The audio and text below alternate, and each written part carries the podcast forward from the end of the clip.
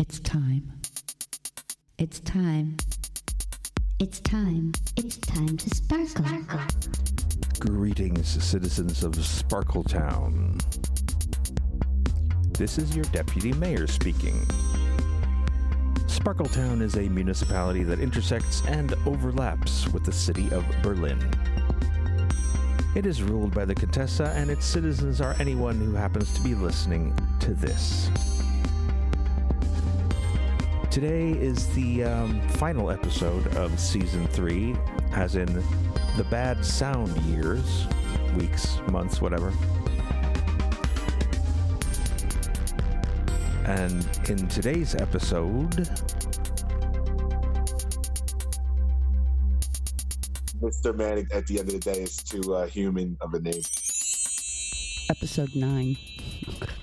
um, season three, episode nine, yes. Yes. Because this, once again, is done, was this Skype or Skype. Uh, No, no. This was uh, Zoom. Zoom. Zoom, but with a phone. Zoom, but with a phone? Okay. Yeah. So the uh, audio quality of the interview isn't necessarily perfect. Wah. Yeah, but it's it's okay. You can definitely hear all the words, and there's no annoying, uh, really annoying long dropouts or anything, any annoying noises. So it's it's um it's all right. Oh, you didn't get your phone ringing in there? Oh yeah, that's right. My I just made an annoying noise myself. That's right. My uh, phone does ring in the background at one point, and of course it's my mother, and I didn't notice, and yeah, I'm sorry. I was busy. yeah, yeah yes, you were. No, even even in all of this, it's gonna be quiet around here for a few days because I'm not going out again for a little bit. That's right. We're gonna stay in. We've been to the. Um, we were at the protest at Alexanderplatz, and we've been out to see two shows. And at this point, we're gonna try and maybe be a little bit careful. A little bit more careful. We were out with masks and stuff. Oh yeah, yeah. But masks don't protect you as much as they protect everyone else in case you've got it. So, Well, so there's that. Anyway, what do you want to say about today's interview? Philadelphia in the house, baby. yeah, there will be some some of that in the uh, in the interview. Correct. No, So- this is a fun one because we'll we'll get into this, but um, we're both from Philly, and we Eh, get to talk about that. Yes, and you do talk about that quite a bit, but that's okay. That's all right. So let's just get to the interview, and then we'll talk afterwards. Okay. Hello, would you please do me the favor of introducing yourself? I am Ixa, formerly known as Mr. Manic, otherwise known as Chi Chi, with a host of other suffixes to go after.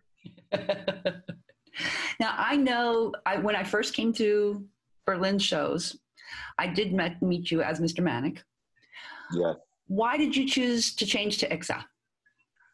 Uh, the name itself was always like it started off as a tongue-in-cheek sort of thing, and uh, I just felt that like as my work was evolving and as my performance and like repertoire was evolving and expanding, that I wanted something that felt less confining than that name, and I just you know when I started it, I really didn't imagine I would uh, go to the lengths that I did with that project. And i kind of sort of as i evolved over the last 10 years deliberately chose to keep that name to connect myself to the past. But as i've managed to you know accomplish uh, the things that i did in the last two years i felt it was time to like you know uh, identify myself with something that was I, as i explained to people more becoming of my alien nature and uh, Mr. Manic just at the end of the day is too uh, human, too pedestrian of a name. Oh, too pedestrian. I like that. too terrestrial. How about that? Yeah, even better. Now, I absolutely know you as one of my definitely top three DJs in Berlin. Why, Uh, thank you. I also know that you are a musician, a Right. producer of other shows, and you have been known to show up in drag. Yes. What else do you do? Well, the thing I would say is that like uh some of those things are like incidental and the first the first part of that is being a musician. That's how I came into uh my creative life. I always did like draw and doodle and write, but music was always there and there was a point in time when I chose that I was going to make my own music Mhm. and I stuck with that. Um, drag came later, but it was a logical progression as I was going through my own gender ex- exploration outside of performance and art. And there were some times, especially uh, as I was developing Mr. Manic, that my gender expression would work its way into my artistry. Yeah. Um, but uh, I never found myself readily availing myself to drag because I'm a rapper and a vocalist and a producer first. So for a long time, just uh, lip syncing uh, didn't make sense to me as a kind of performance. Uh, not any disrespect towards it, but like basically it just my thing was being a musician. So it was like I would do that rather than lip syncing.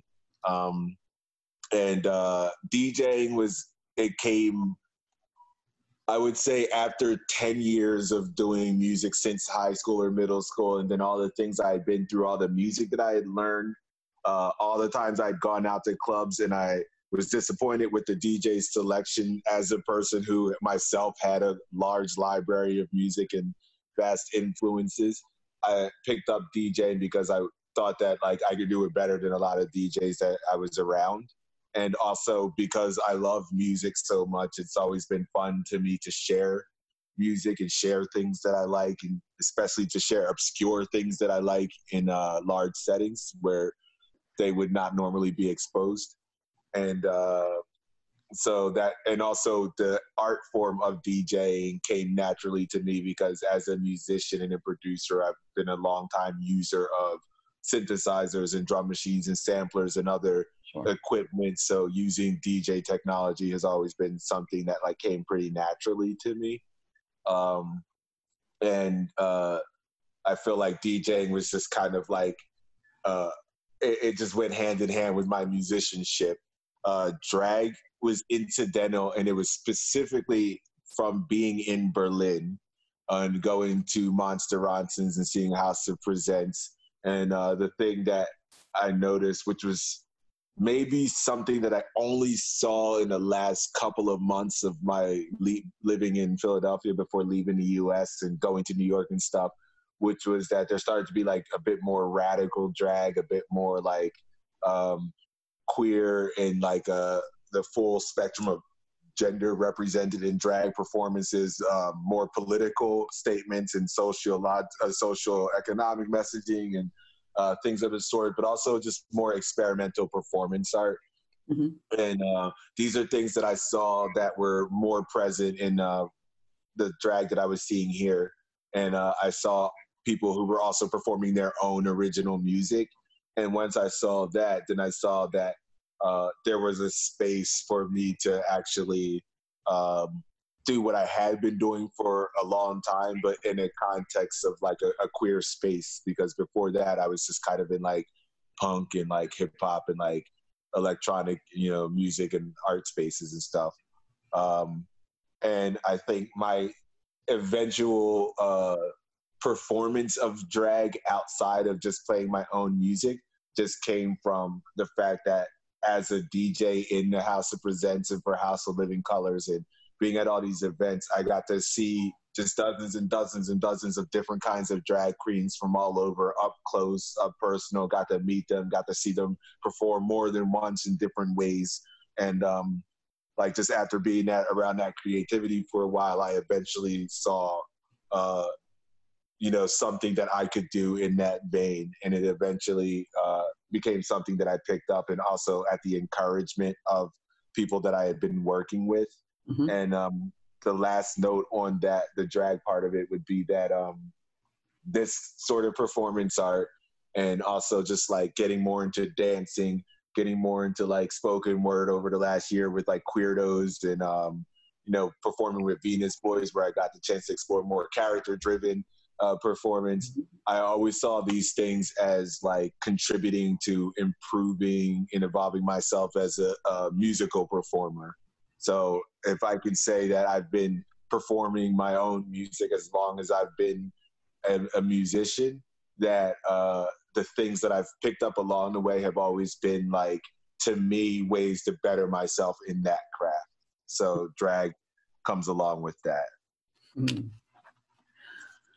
Now let's go into when you're DJing as a musician yourself. Do you get to drop your own music into your set? Uh, on, on occasions, like when I, uh, it depends on what genre, because I have like, uh, I would say like I mostly spin like house, mm-hmm. deep house specifically, or hip hop, rather old school hip hop, or um, like newer stuff like trap. I spin disco sometimes, and I spin like maybe some other forms of dance music. So if I have like music that fits genres that I'm playing, uh, then I might put them in there. But I actually don't. I don't use uh, my DJing too much as a platform for myself because performing tends to be my platform. However, I do on occasion find inspiration in a song enough to make my own remix of it. And in that case, then that would end up in a set. And usually this kind of remix would be um, like a, a dance or a club type remix of a song that may or may not already be like that.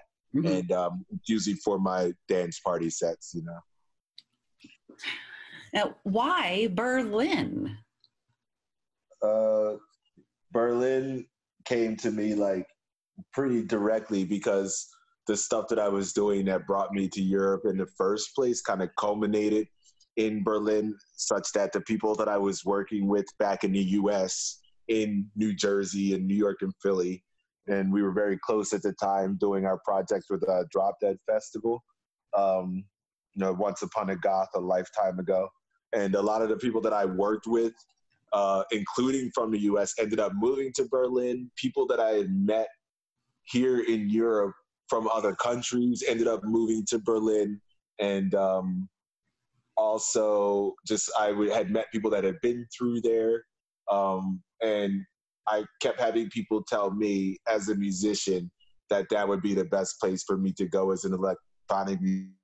So of course it got on my radar as a place to check out, and very specifically the context in which I got the first vi- visit there was to visit friends of mine, and I immediately got exposed to the um, what was there, but I was only there for like less than 24 hours and I did not get a chance to properly explore it until 2012 when I stayed for a month and uh, worked at uh, the 10th anniversary of Drop Dead Festival, mm-hmm. and uh, that was the first time I stayed here. Got to see what it was like to kind of live here. Got to see how much was here, um, and even then. I didn't see. I didn't even scratch the surface, as I would come to know later. That I, I thought I saw a lot of shit, and I like, you know, saw a thousand times more since coming here. So I was kind of like directly like waltzed into Berlin and immediately saw for myself how cool of a, of a place it was. And I saw, um, I also would felt like in the short time that I spent there, people saw me and recognized my uh, talents and recognized my work and already gave me opportunities and took it seriously in a way that I felt was not happening in Philly, no matter how hard I worked. And so part of wanting to come to Berlin felt like that my work would actually yield some return, which I felt it wasn't doing in Philly. And that also I would kind of um, be exposed to a larger of community of the kind of uh, artists that I'm more gravitating towards. Because mm-hmm. while this does exist in uh, Philadelphia and New York, where I've spent most of my time, New York has just been going through so much gentrification that it lost a lot of that edge, and Philly's scene is just too small. So I also felt like I would be, uh, I would have the opportunity to have like a larger community of like-minded people. And as I've come here, basically all those things that made me that I was idealizing Berlin about uh, mostly came to fruition or turned out to be like you know the case. And then I found even more you know, when I actually got here, such as the drag scene and also the hip hop scene that's here. Yeah. Yeah, it, it's it's um it's funny you say it that way. I don't know how many people know this. Ixa and I do share a little bit of a history. We actually graduated from the same high school, Yes, yes. but a lot Such of years apart. Such a strange uh, coincidence because it's not like the first place in the country that like somebody else is going to be from, let alone the state or whatever. the fact that you were we were both a Philly, you know, we identify as Philly kids Right. was already a start, and then to go a little deeper was kind of funny. But to hear you say, Right. you know, Berlin, and you came to Berlin, and it's it's like yes, the the Philadelphia is good, but Berlin is bigger. There's more to it. Right. I'm finding the same thing. Now we came down for a visit for a, uh three nights because we came down for a concert, and Right. like, ooh, Berlin, yeah, this place is great. And it still took a couple years before we came for two weeks to scout where do you want to live in Berlin. Right. And there was so much. There were so so many places. And now we're here four years and I'm still discovering, still discovering Berlin. Same, yeah. It's uh, you know, it actually reminds me a lot of. I used to just, I used to love New York City so much Mhm. as a Philadelphian Yes. because, um, the like I wanted something that felt like it was exposing me more to the rest of the world. And I'm trying to be careful here because it's like I'm critiquing the things that uh, didn't work for me in Philly while trying not to hate on the city because I still love it. Um, but I used to love New York City because I had like a lot of big plans that I felt like I couldn't get access to them in Philadelphia, and New York City felt like a bigger place. Truth. No matter how many times I've been there, it was just impossible to conquer the city. Just everywhere you went, there was more, there was more, there was more. There's something to do everywhere where you know very well it's not hard to come upon a quiet street in Philly Yeah. where the where nothing's going on and there's many of them and berlin kind of has a lot of that feeling to me where it's like you, you you end up in a part of the city for the first time that you haven't been to after you've been living here for a year and a half two years three years and then you see how much stuff is in that part of the city you had no idea that that whole thing that whole city had its own vibe and culture and all these things going on there. It's um it reminds me a lot of like that feeling that new york city gave me. But Yeah. the main difference is that um, there's a lot more like like there's a lot more infrastructure for like experimental and underground and fringe arts and that's the thing that makes it cool, so cool to me Yeah, but I I feel like Berlin is what Philadelphia wanted to be, yeah but bigger. we we also have some laws in Philadelphia that I think make certain things difficult in terms of like the size and scale of events. Uh, Yeah. Mainly being, um, well, we also have like very stringent no smoking laws, which uh, that's not a problem for me. I actually like that. You, you, know, I would prefer not to be around cigarette smoke inside, but I can deal with it. But then, uh, you know, the law where it's like you cannot serve alcohol in the same room where um, people who are under the age of drinking are. Right. So you have to have basically at least a section, separated section where alcohol is drank, or you have to have a separate room. And another room would be all ages and like, or 18 plus, And then there would be the party that's 21 plus yes. and like um this is like even though the first i think instinct people would have would be like oh all ages people like should not be in the same room with like uh 21 plus year old people but one of the first nights i used to go out to in philly was nocturne at shampoo um and this was all ages and there was a 21 plus section down there and there would be the older people up in the uh, top floor and there was never I, I can't say never but there weren't you know it wasn't uh a pattern of like inappropriate behavior and interaction. I'm sure it occurred plenty, but it existed just fine. And this was probably the biggest like kind of underground alternative party that I remember existing in Philly besides the Dracula's ball events, which were done by the same guy. Right. Um, and so like things like this lead to the lack of 18 and all ages events in Philly. And then we have also very particular laws about fire code. So a lot of spaces that could serve as good like underground hangouts, good like small show spaces and like that, they they they won't stay open. They can't stay open. They're going to get shut down.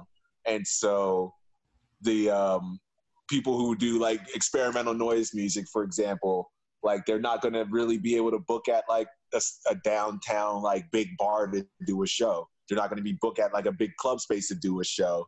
And so they get less and less places, and those scenes get crushed out because of that. Yeah. So like there's little infrastructural things in Philly that I think uh, prevent there from it being possible. Uh, the other thing is that, of course, events, and this is not that uncommon, but the events in uh, spaces have to close by 2 a.m. So there's also like at the longest you're going to have four to five hours to party, mm-hmm. and so these are these are things that are just in place that are bigger than art, bigger than music, bigger than the clubs that like just prevent Philly from being the space that like Berlin or even New York at its better time was. You know, the, when I was coming up, there was a an after hours club um, over near the Air Force Base. Right and in South Jersey, and they wouldn't close until five, six in the morning. So I'm I'm one of those that's a 24 hour person. You know, okay, the club yeah. is now closing. It's five or six in the morning. Let's go hit the diner, get some breakfast, and then we'll go to bed. Oh my goodness! If you're from Jersey, you know all about diners late at night. Oh yes.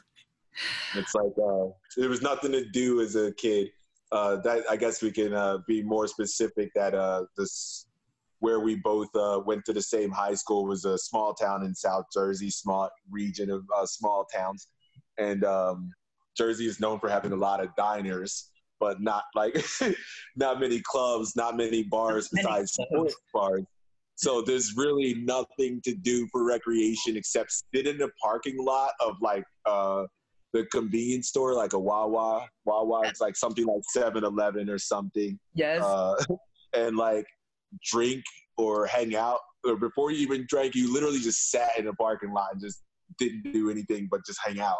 Just and eventually end up at a diner. Yes. Uh, uh, other than that, because I grew up in the '90s, plenty of those hangout t- t- times took place at the mall.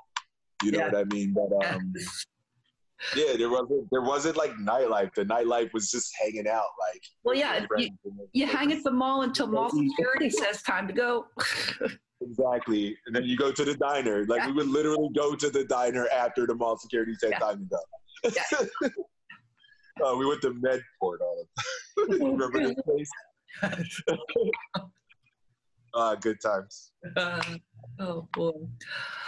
Okay, um, I'd like to give you a few minutes if there's anything on your mind you want to discuss, anything you're happy about, angry. Oh, I do want to ask you one more question.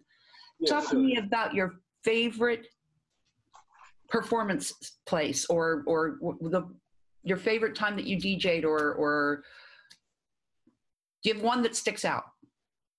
Well, uh, let's see. I would say I'm trying to think because like this last like year or two have been like really, really amazing. I would say the very last show that I did as Mr. Manic was probably one of my strongest performances uh, that I've ever done. Uh-huh. And also, um, something really special about that was that it was at the place Urban Spree that I just been working uh, I had been working for two and a half years, and it just stopped working there.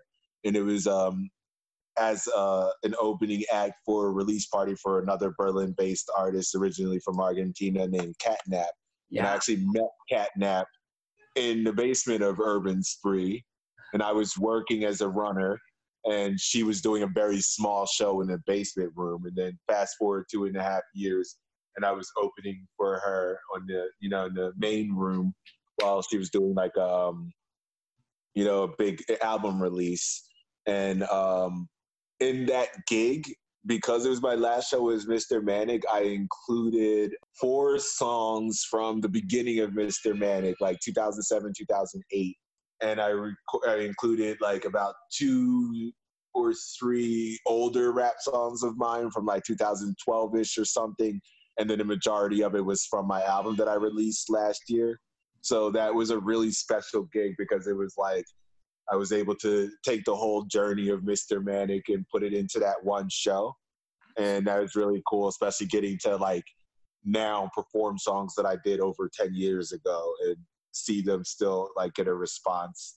And um, I would say another standout performance just because it was like, it just happened so fast in the time that I started really becoming uh, coming into my uh, my uh, reputation here, especially DJing with the House of Presents and performing with them. And at Melt Festival in 2018, we went out there and we had our own treehouse stage.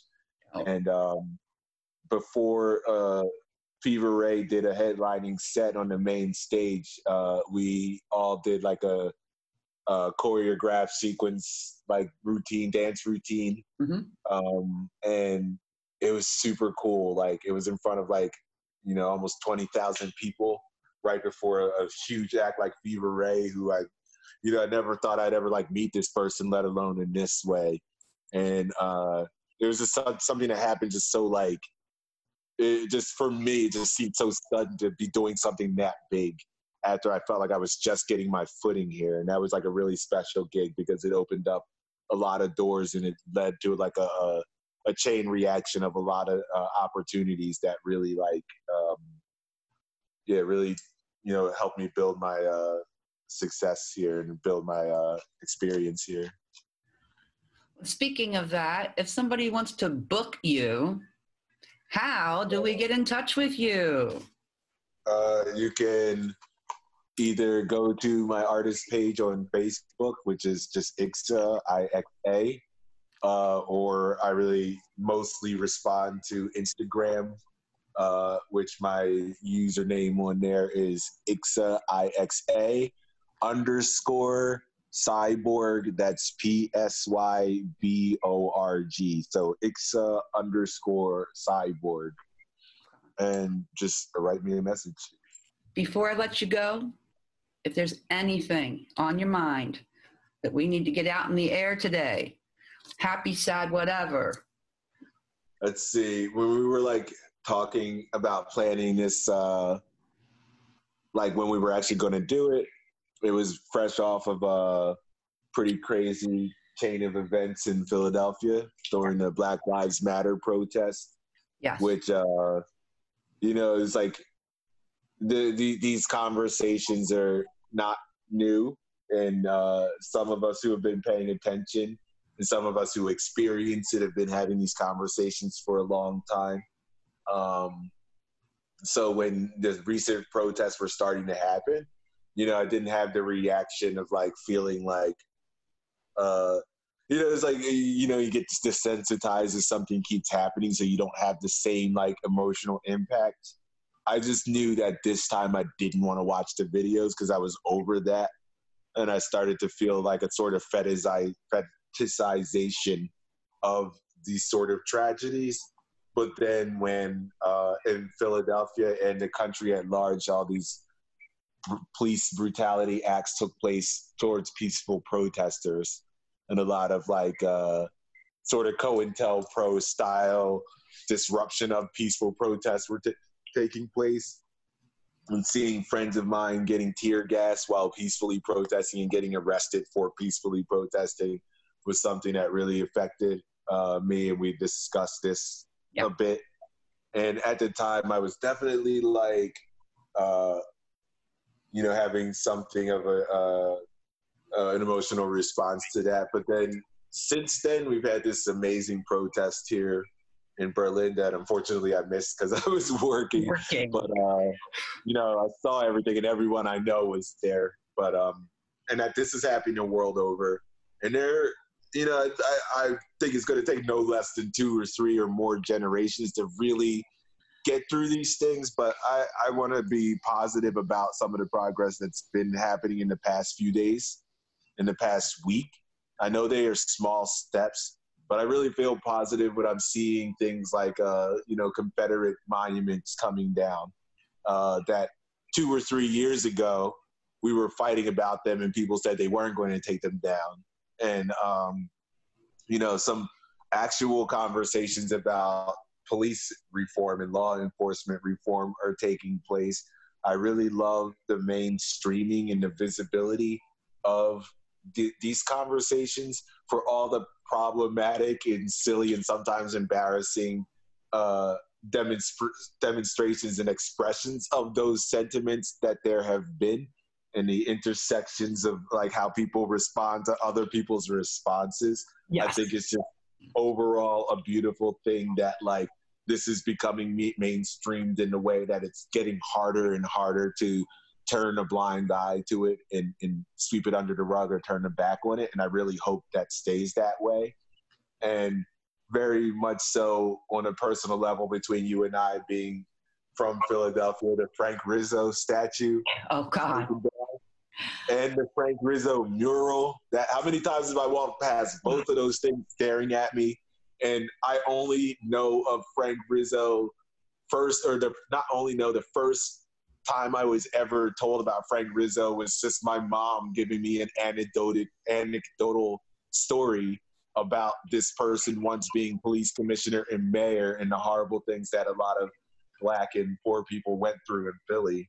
Truth. She she used to speak about how uh, I think something that she seemed to be most traumatized by because she would always specifically mention that like black uh, people who were in custody and being searched and harassed by police were often made to strip almost completely naked in the streets in public mm-hmm. and were humiliated in ways like this. And, uh, you know, these were the kinds of things that, like anecdotes I was told about this person until as I started getting older, started reading more about, you know, the things that he did and what he believed and what Philly went through and how a certain segment of the population views him as the law and order mayor in the experience of another segment of the population is that all he did was harass innocent people.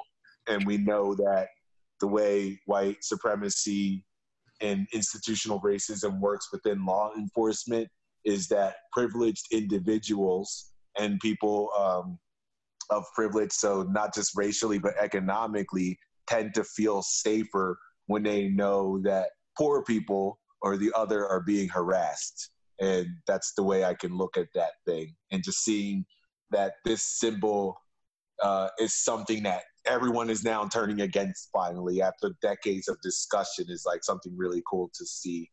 Also, my father once told me a story of when he was a teenager and he had an afro and he used to wear a pick in his hair or pick his hair out with an afro with afro pick.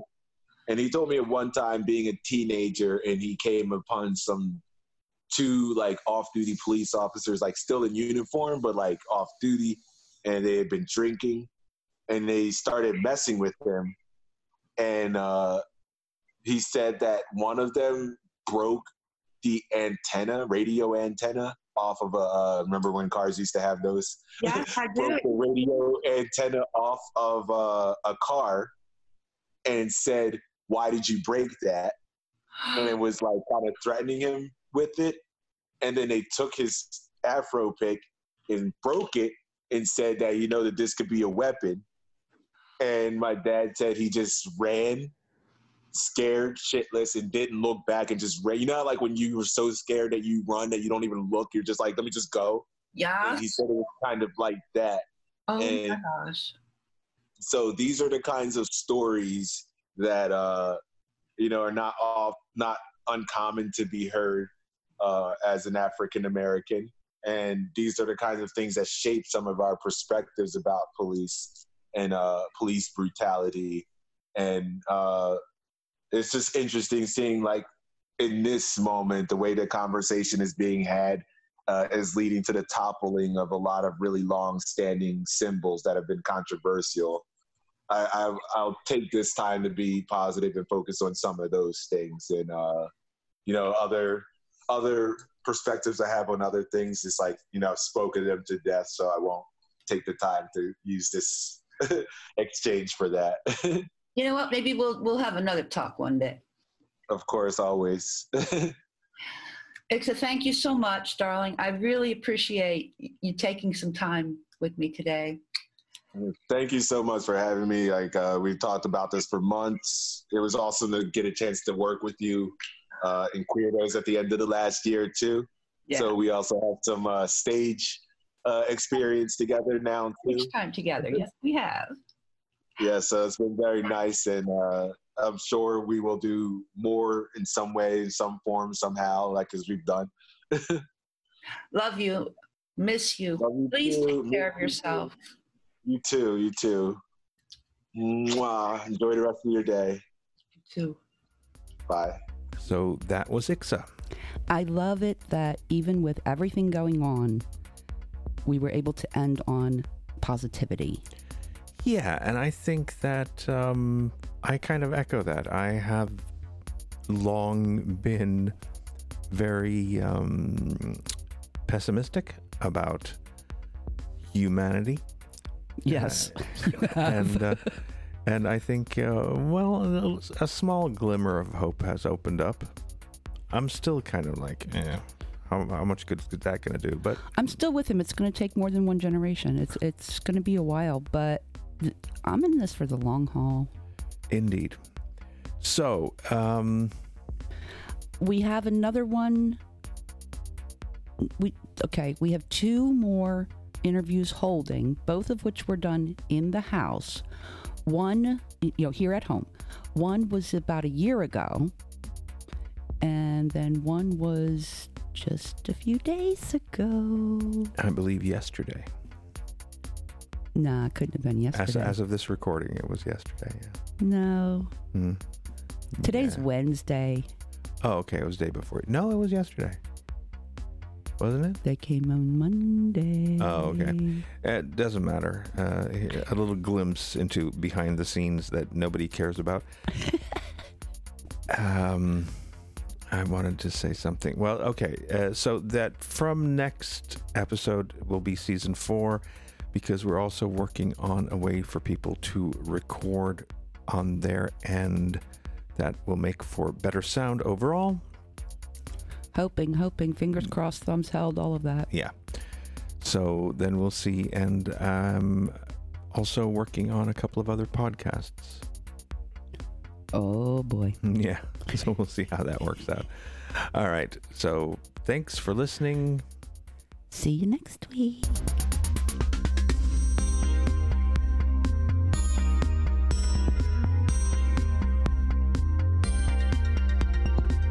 Listen, here's the deal. You're leaving Sparkletown, so please be careful out there. We'll be back in a week or so.